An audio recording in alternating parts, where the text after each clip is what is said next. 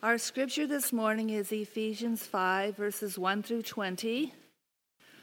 If you'd like to follow in the black Bibles, it's page 951, and it's also printed in your bulletins. But first, please pray with me. Father God, thank you for your word. Only in your light can we see light. Illumine the eyes of our hearts to see you more clearly and to walk in your ways. Bless Pastor Mike as he speaks your word to us. In Jesus' name we pray. Amen. Ephesians 5, beginning at verse 1.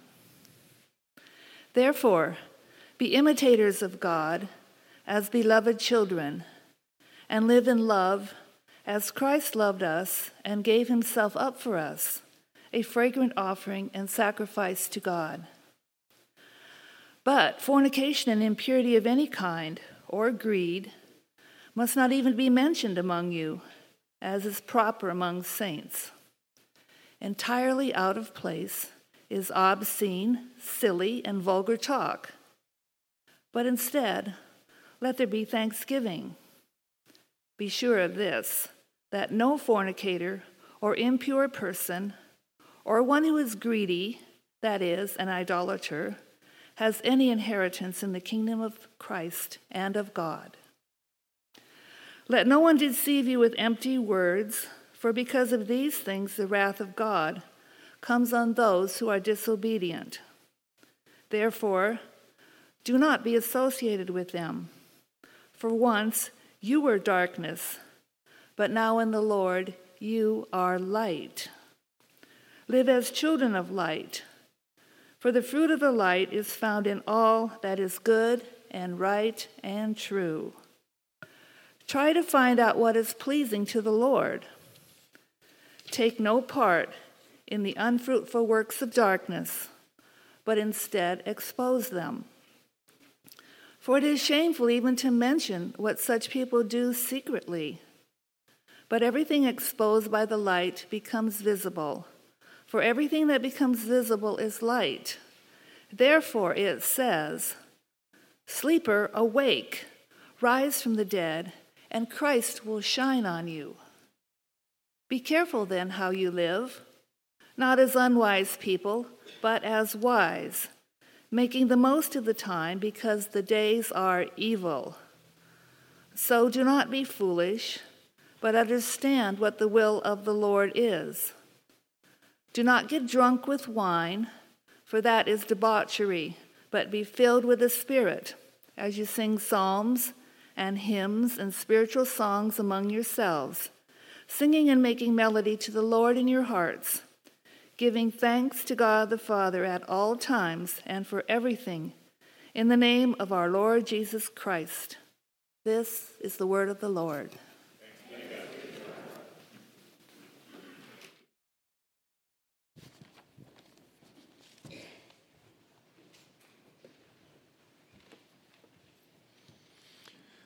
Sylvia has copies of the manuscript for this sermon if you'd like to have a copy for now or for later.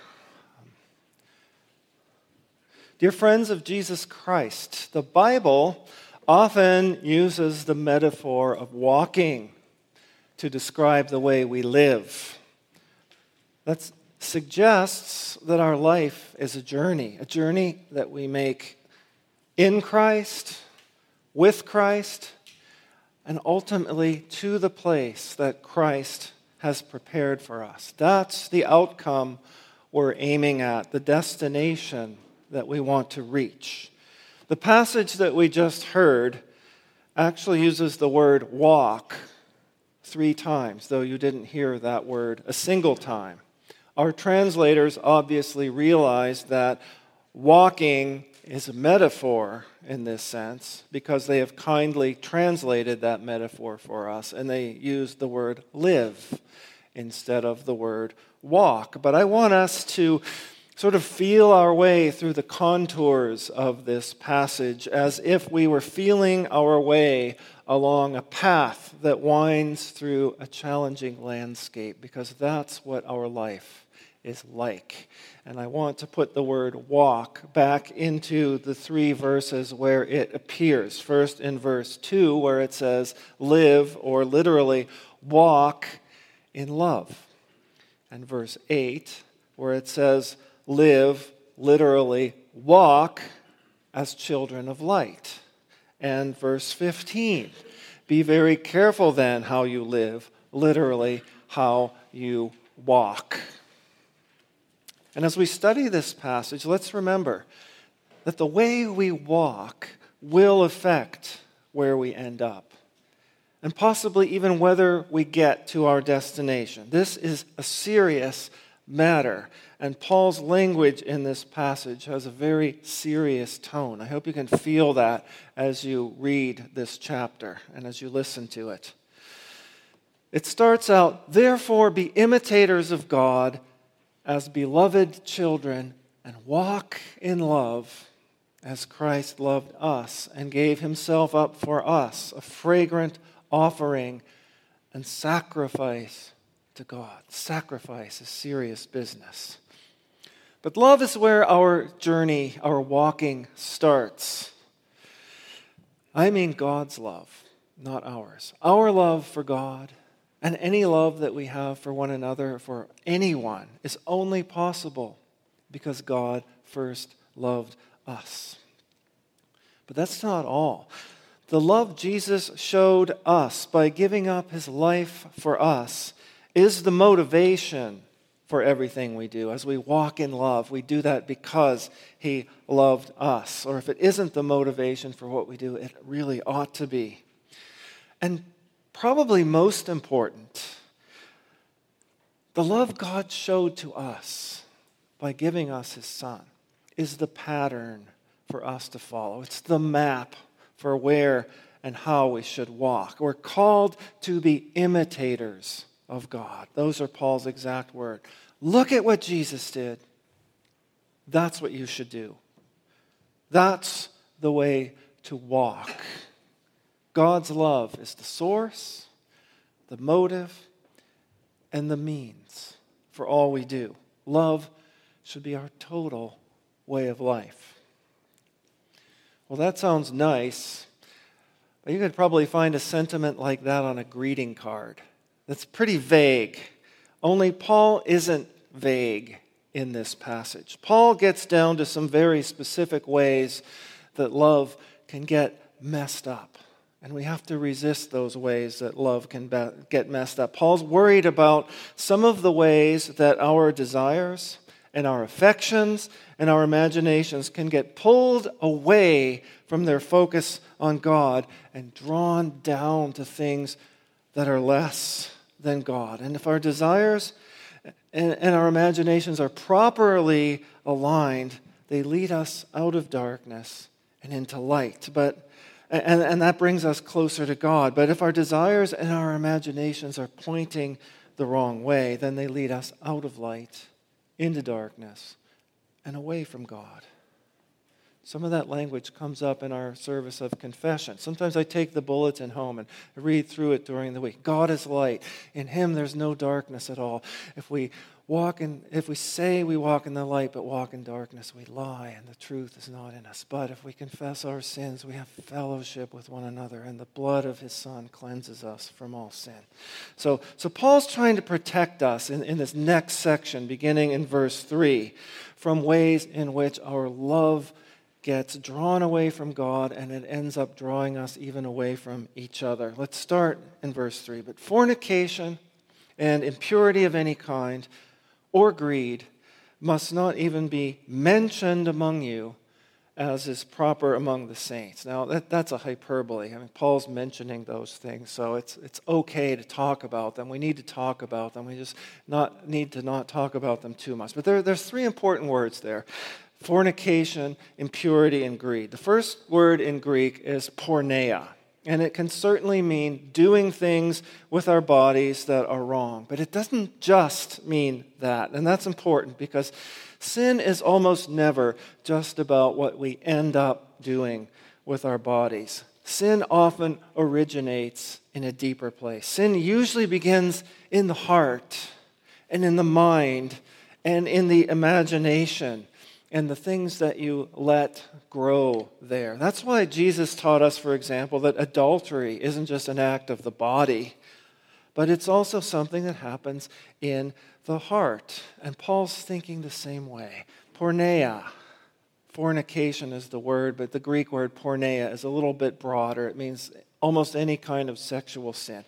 Porneia is using or desiring a good thing, a beauty that is inherently good and that God created, but using or desiring that beauty in ways that are sinful, either in your mind only or your heart only, or with your body and your mind and your heart. Let that sink in for a moment, okay? I don't know how many people in this room have a problem with this kind of temptation, but I bet a lot of us do. And I want to mention something, at least mention it because it's out there, that makes this kind of temptation a lot harder to deal with and to resist. And I'm talking about pornography, which is obviously related to Paul's word porneia. It's just like the graphic demonstration of porneia, pornographia. I don't know, it's not a real Greek word, but, but you get the point. I don't know how many people in this room use this form of entertainment, let's call it, but I bet a lot of us do or have. One of the commentaries I read this week told, told, a kind of a funny story that, that I think illustrates this problem pretty well. A mother baked a batch of cookies and she put them away in the cookie jar and she said to her son, Don't eat any of those cookies.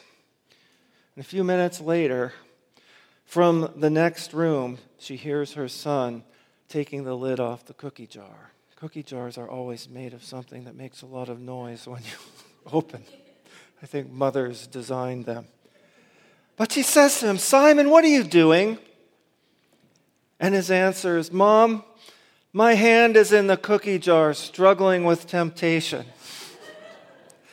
and I think pornography's like that. You have desires, they're already there. Almost all of us do. The cookies are in the cookie jar, but porn takes the lid off the cookie jar and exposes you more closely to the thing that already tempts you, the thing that you already desire, and it puts it right in front of your face. And then how could you possibly resist and not give in to that temptation? I don't want to go on and on about this.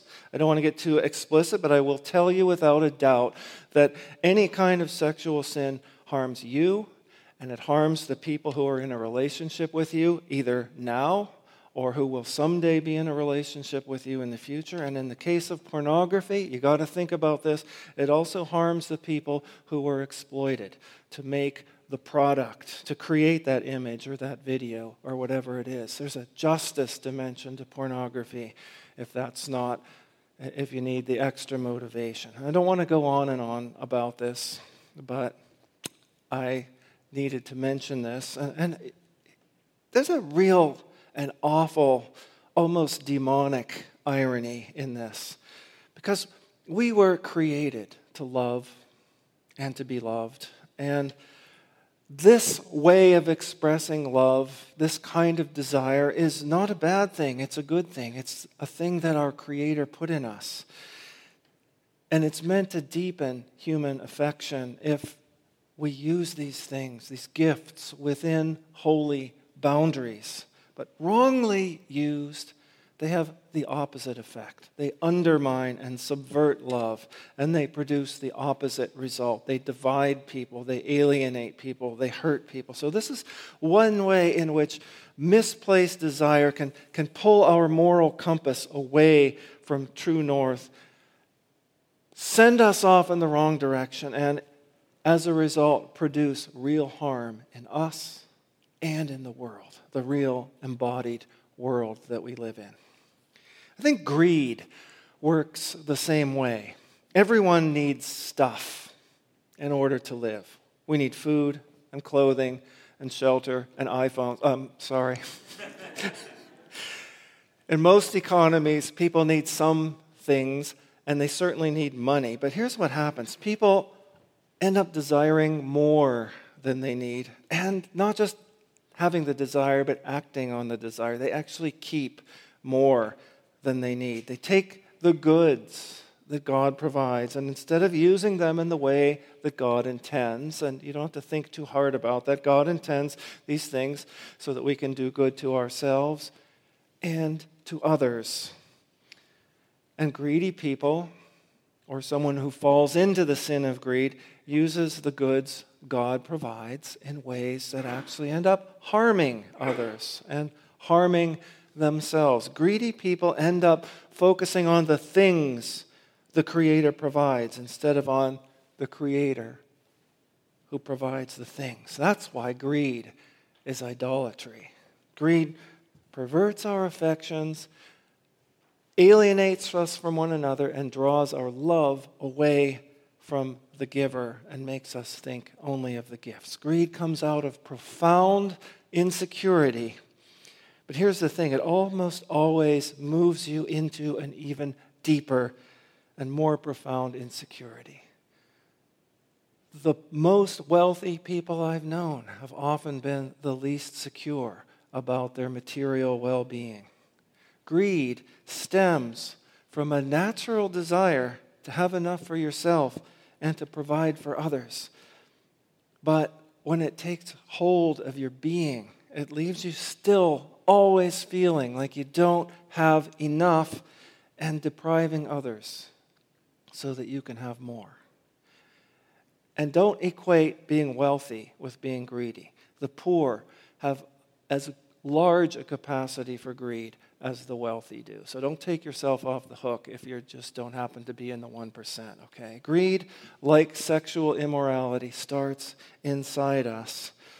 But, you know, in the, in the imagination, in the heart. But eventually it has external consequences in the world outside of us as well. How many people in this world have been hurt by greed? I think it's the most harmful sin in the history of the world. Well, there's a word that I skipped in verse 3. It's the word impurity, and I think there's something worth thinking about there too. It's a little broader and a little vaguer than sexual immorality. Paul says all kinds of impurity. Impurity is a little different from lust or greed. Lust and greed focus on things that are actually good, but in a way that makes them not good for you in a way that makes them not produce the good they were intended for. Impurity actually focuses on things that are not good. I think it's easy to understand how, how we can desire something that is good in a way or to a degree that is not good. But how do we get drawn in and attracted to things that are not even good in the first place? How do we get tangled, entangled in any kind of impurity.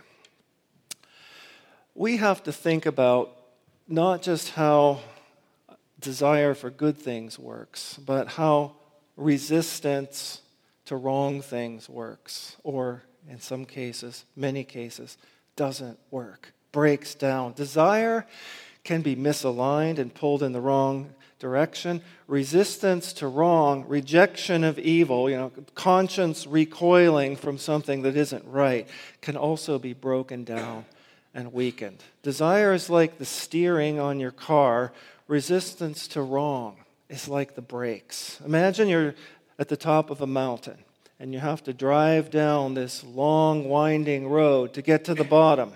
And your car starts to pick up speed on those winding roads. And that's kind of how I feel my journey through life is sometimes. If your steering's bad, you're in trouble. Like if your desires are misaligned, you're probably going to go off the road. But you're also in trouble if your brakes are bad. You're going to pick up more speed than you can control. And where do we see our resistance to wrong things breaking down? Where do we see ourselves edging into impurity? What blurs our moral imagination? My mind goes to the realm of entertainment. Let me name two things that, among many possibilities, but the two things that came to mind as I was thinking through this passage last week violence and vengeance. I, am not real shy about my exposure to violence. I have a much higher tolerance for it than Beth does. We've, in the past, rented movies that I was quite happy to watch, and Beth said, I don't want to watch this. In fact, I don't even want this in the house. I want you to take it back to the video store. There used to be such things right now.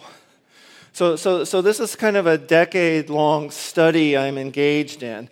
But I've noticed that my tolerance for violence is actually getting higher.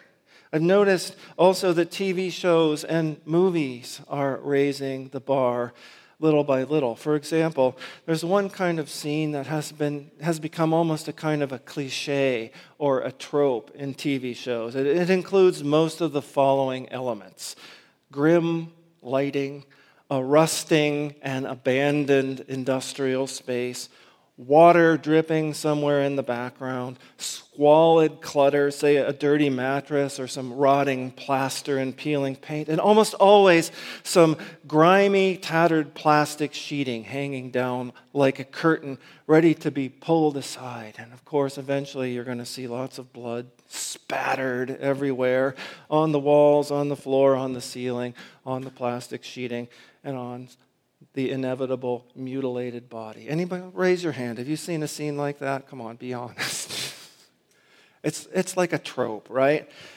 And sometimes you don't just see the aftermath in the show, sometimes you see the violence happening. I started paying attention to how this is actually affecting me as the consumer of these images, of this entertainment. I started noticing something a lot of years ago when I went to see the movie Pulp Fiction in the theater. So it must be at least 20 years ago. I don't remember. But it's actually a show, a movie I don't recommend watching for a variety of reasons, but I did watch it. And even when I was watching it, even when I was sitting there eating my popcorn in the theater, I noticed the way that this in its way, brilliant movie not only turns extreme violence into a form of entertainment, but it turns violence into a kind of comedy or farce. When you watch it happen and you actually laugh out loud when the top of someone's head gets shot off by a gun, you become a collaborator in the corruption of your own imagination and your own moral sensibilities.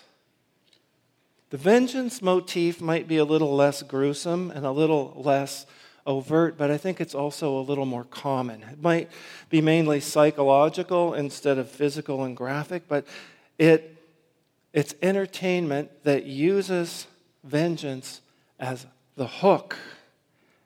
And it often models seriously defective human relationships or human behavior, and more to the point, seriously defective solutions to evil situations and wrong acts. It's repaying wrong for wrong. Instead of confession and forgiveness and reconciliation and healing, the end game is just payback. How many movies? Action movies, thrillers, comic book movies, and I don't even know about the world of video games. I never play video games, but I I wonder what it's like to, to take the lid off that jar and look into it. How many of these have revenge as their centerpiece, as their main storyline, as the thing that advances the plot, and of course, that also advances the box office revenues and keeps us coming back? And it works because it appeals to our sense of justice, but it also corrupts our sense of justice and demeans us. In our entertainment culture, vengeance and violence often form the dynamic duo that we keep coming back for more and more and more of. But it's not just in our entertainment culture, it's in our actual culture. This is interesting to me. Everything I just said about violence and vengeance, I actually wrote before the violence that erupted yesterday in a beautiful neighborhood in Pittsburgh, Pennsylvania that I used to hang out in when I was in high school. Vengeance and violence aren't just part of our make believe entertainment culture, they're part of our world. And I can't help wondering if the increasingly frequent acts of violence in our country are not just a result of the ridiculously easy access to weapons of mass destruction, which I think is a real problem, but also a result of the corruption of our collective imagination through our entertainment culture, which I think is also a real problem, and another way that love is subverted in our culture, so that it's really hard to walk in love, because it's just not what people do. Obviously, the culture we live in is troubled. We need to focus on how we can live in this culture as Christians without being corrupted by the culture. Because whatever happens out there,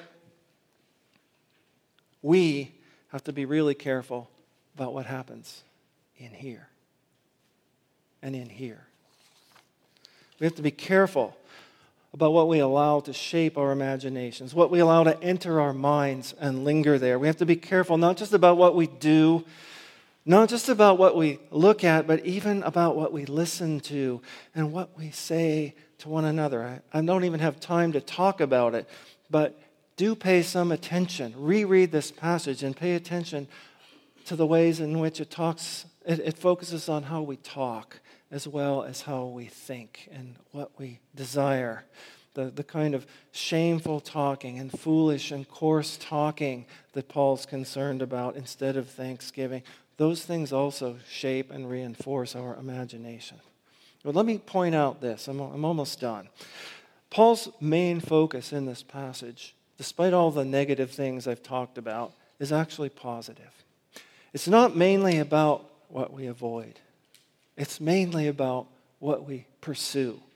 You'll never get anywhere if you just focus on avoiding evil. You need to focus on the positive goods. So the passage certainly warns us where we should not go and how we should not walk, but the main focus is where we should go and how we must walk. Walk as children of light. That's the way to bear good fruit. Nothing that grows in darkness is wholesome. I, I suppose there are some nice mushrooms that grow in darkness, but mostly toxic mold and toxic fungus is what grows in darkness. Fruit needs sunlight. The fruit there's a quote from the passage The fruit of the light is found in all that is good and right and true. That's what we need to pursue. Our way forward as we walk through our life's journey is to turn away from the darkness and move towards the light. The way forward is to replace the darkness with the light. Instead of coarse talk, thanksgiving. Instead of being filled to overflowing with wine, be filled with the Holy Spirit. Instead of foolishness, pursue wisdom. And Paul tells us to be very intentional about this. That's the last walk. Be very careful how you walk. Pay attention to the way you live. Be serious about where your journey is taking you. Walk with a sense of urgency, as if it actually matters to you that you get to the place God is calling you to and that you become the person God created you to be. Paul uses a great word in this passage, in a great phrase. It's actually one more word that gets kind of lost in our translation, but it's there in verse 16. Our translation says making the most of the time. But the actual Greek phrase is much more pregnant with theological meaning and, and a sort of end of the end of the world is coming soon kind of urgency. Paul says, redeem the time. Buy back this significant moment, this, this kairos, this spiritually present opportunity that we live in right now. That's the sense of Paul's phrase, ex agorazomenoi ton kairon, redeeming the moment, redeem the opportunity that you have, make the most of what you have and what you can do because the days are evil. I don't think today or really any day I have to work too hard to convince you that the days are evil, but God offers us a way out of the evil. We're invited to be partners with God in the redemption, the buying back of our lives from darkness. We're invited to do that in the places where our lives touch other lives and where our life touches God. God has invited us to share in God's own work of buying back the world from the cosmic vandalism that has been perpetrated upon it.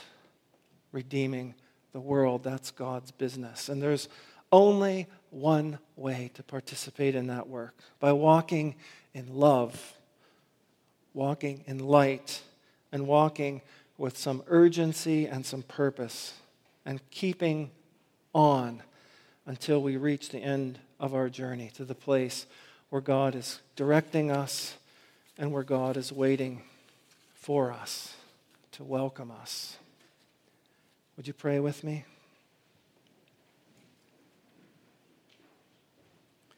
Lord God, we thank you for your love, the example you set. What better reason could there be to obey you and to seek you that you already showed us everything you have in the way of love? You gave us your Son. Lord, help us as our attention and our affections are so often drawn away from you. We seek the shortcuts, the quick fixes, the quick buzz, and it harms us, and it does harm in the world.